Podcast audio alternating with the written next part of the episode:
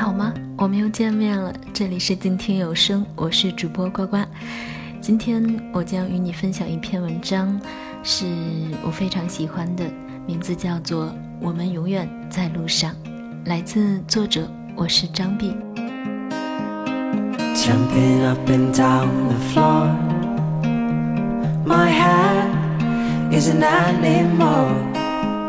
And once there wasn't anymore.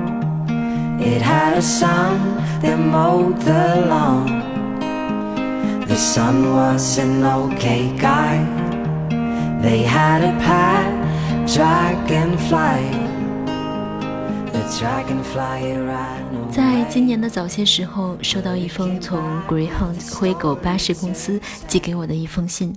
拆开看到一张蓝白相间的卡片，上面还印着我的大名。如果你不知道灰狗巴士是什么，可以去看一看八八年汤姆克鲁斯主演的《花心情圣》片头时，他搭警车拦下来的那辆开往纽约的大巴车就是这样。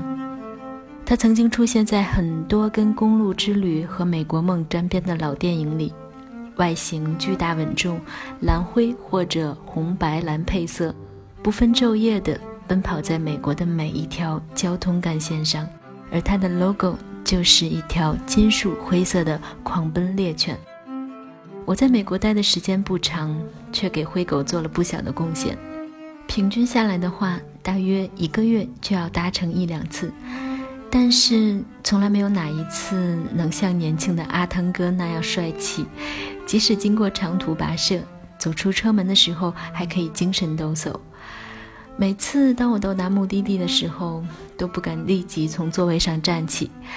长久的端坐在座椅里，令我的脊椎变得酸痛，双腿发麻，而我的脸上总是油腻腻的，还要赶紧擦掉嘴角做梦时流出的口水。因为灰狗的车票比较便宜，这里的乘客就显得鱼龙混杂，如同国内的汽车站、火车站一样一片混乱。灰狗给人留下的印象最深刻的，往往也是脏兮兮的候车室和各种意想不到的奇葩乘客。我遇到过戴着大草帽、扎着辫子、穿着几个世纪前英国农民装束的阿米什人，也遇到过一大家子去华盛顿特区看樱花的日本人，还遇到过另一个有一些神经质、一上车就不停喃喃自语的亚裔男子。遇到过几个很典型的白人高中女生，在去纽约的路上喋喋不休地讨论了三四个小时关于他们各自男朋友的事情。还有一对当代嬉皮士母女，女儿挺着大肚子，两个人分享一双鞋，没穿鞋的那个人把脚踩在喇叭牛仔裤的内侧，好像在躲避司机的指责。也遇到过一个人出行的东北大妈。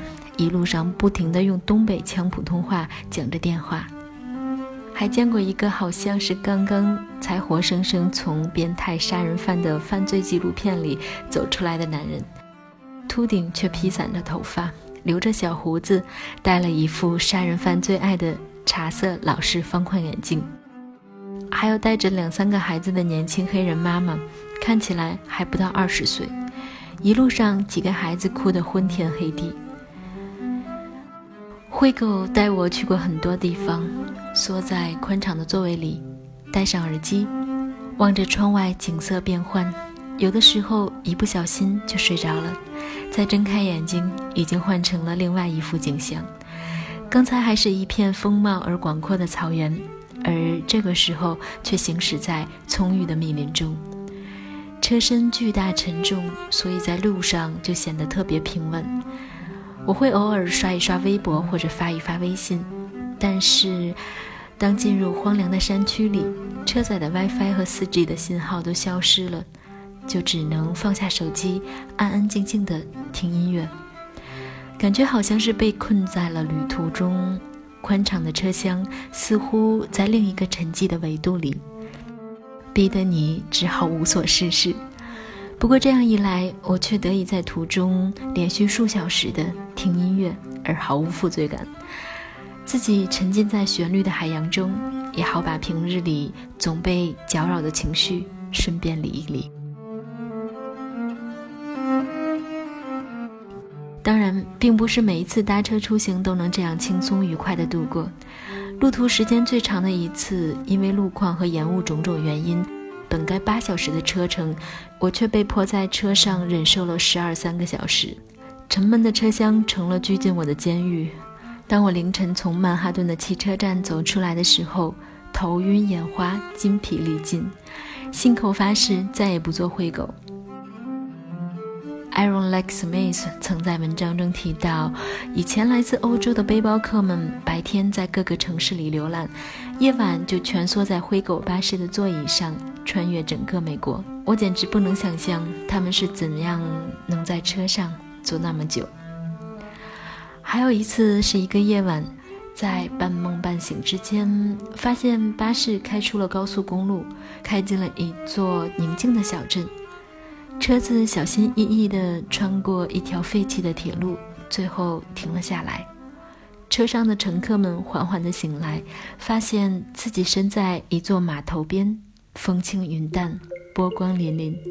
我翻出手机，打开地图扫了一眼，原来这里已是伊犁湖畔。新的乘客走了上来，车又发动，慢慢地沿着湖边的公路前进，渐渐把小镇甩在了身后。此处是何处？我至今也不知道。可能我一辈子都不会听说，更不会前去。像这样和一车陌生的人闯入一个完全陌生的地方，也算是旅途中奇妙的经历。有的时候有人陪伴，有的时候独自一人，就这样一直在路上来来去去。我见到了好多以前从来没有想到会见到的人。亲自目睹了好多曾经只能在想象中经历过的事。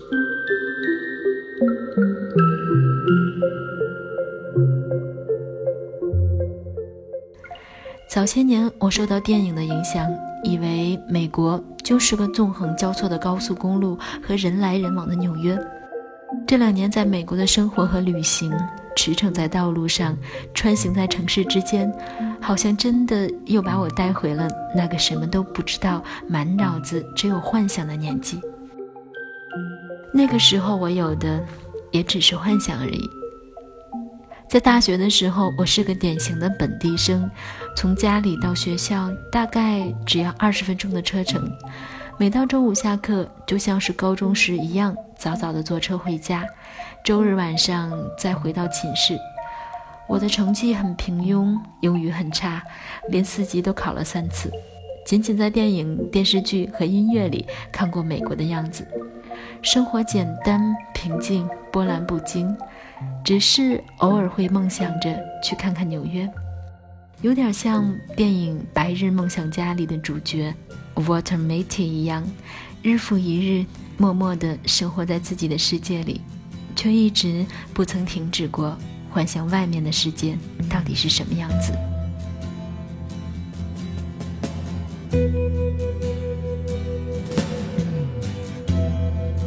David Bowie 曾经有一首非常著名的歌《Space Oddity》，被收录在《白日梦想家》这部电影里。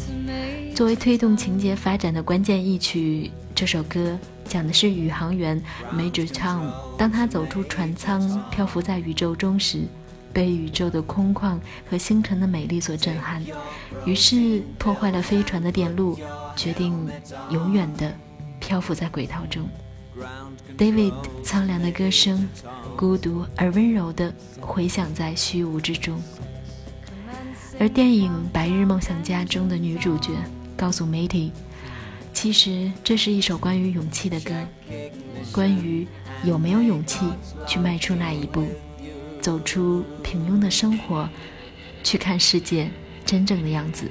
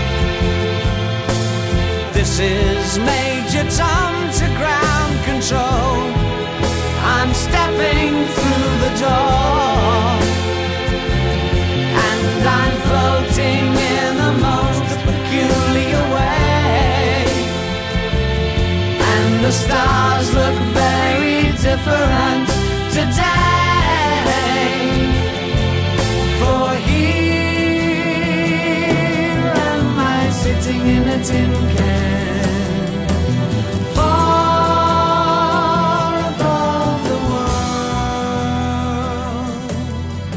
Planet Earth. Matty 从未旅行，从未冒险，但是当那个时刻来临的时候，他没有犹豫，只是抓起手边的公文包，夺门而去。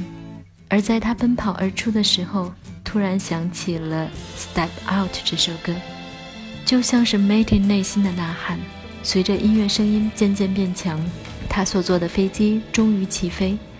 这个时候，音乐突然一片开阔，而窗外已是翻腾的云海。此刻的 Matty 已经不再犹豫，他要 stop dreaming, start living。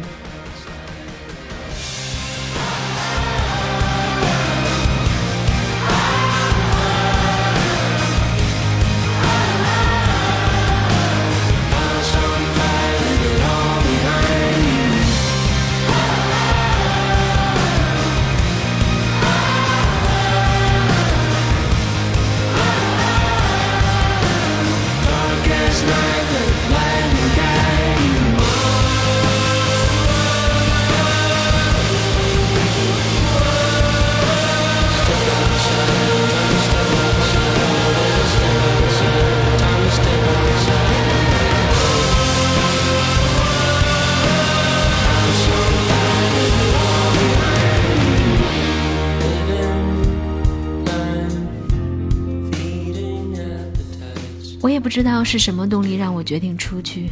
总之，我第一次离家就去了万里之外，想试试生活在别处，想用自己的眼睛看看外面。我想把自己扔在一个完全陌生的世界里，看看到底会发生些什么。所以我上路出发，搭着灰狗去纽约，去波士顿，沿着哈德逊河逆流而上，去拉斯维加斯，去洛杉矶，在夕阳下跨越好莱坞。我坐着灰狗巴士，狂奔在内华达的大沙漠上，望着一片黄沙和夕阳，感觉像是正在做着一个巨大而真实的梦。走得越久，走得越远，越觉得那些所谓在网络上出名的旅行者真是扯淡。一个富家姑娘带着男朋友去一些地方，穿着漂亮衣服，拍各种花哨文艺的照片和视频，那不是旅行，那只不过是在搜集原材料，好像别人贩卖梦想的而已。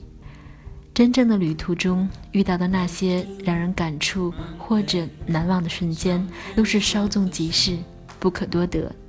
哪里有可能给你机会去拿起相机呢？我在想，有时候我们缺乏改变现状、见证另一种生活的勇气，所以我们用这样的商品来陶醉自己，付钱让别人去走自己想走而不敢走的路，然后感动涕零，美其名曰情怀。贩卖情怀，我觉得是可耻的。如果你真有勇气上路，你会发现路上的绝望和黑暗，都是旅程的一部分而已，而这才是真实的生活。我很喜欢一个词语 “amor fati”，拉丁语中的所谓“命运爱”，也就是说，一个人生命中所发生的一切事，哪怕是痛苦还是折磨的经历，都是必然而且必须的。因为这些正是我们的自我所存在的依靠。当你去拥抱这一切，去接纳，去感受，你的世界也会随之而改变。我想，这才应当是我们出发的目的，去经历，去找到自我。所以，我觉得我的旅程还会继续下去，我还想走得更远一点，再远一点。我们永远在路上。engine won't turn and the train won't leave. Engines won't turn and the train won't leave. I will stay.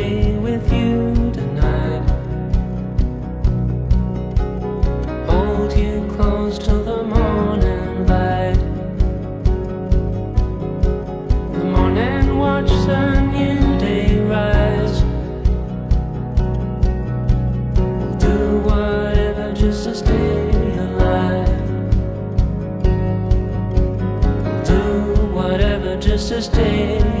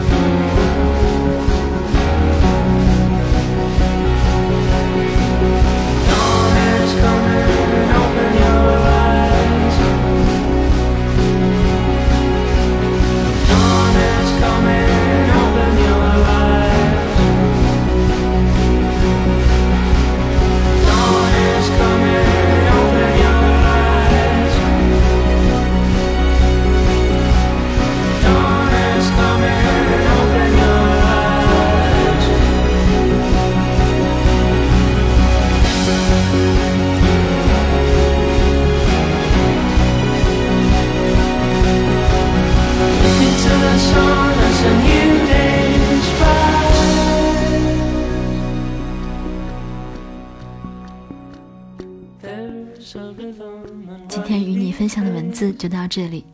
想要收听更多好节目，可以在微信公众平台搜索“静听有声工作室”，联系我可以在新浪微博关注大写字母 NJ 呱呱。阅读作者更多好文章，可以在微信公众平台订阅 UFO 公击磁气口。安静聆听，让心宁静。我们下期静听有声，不见不散。Dawn is coming, open your eyes. Look into the sun as a new day's rise.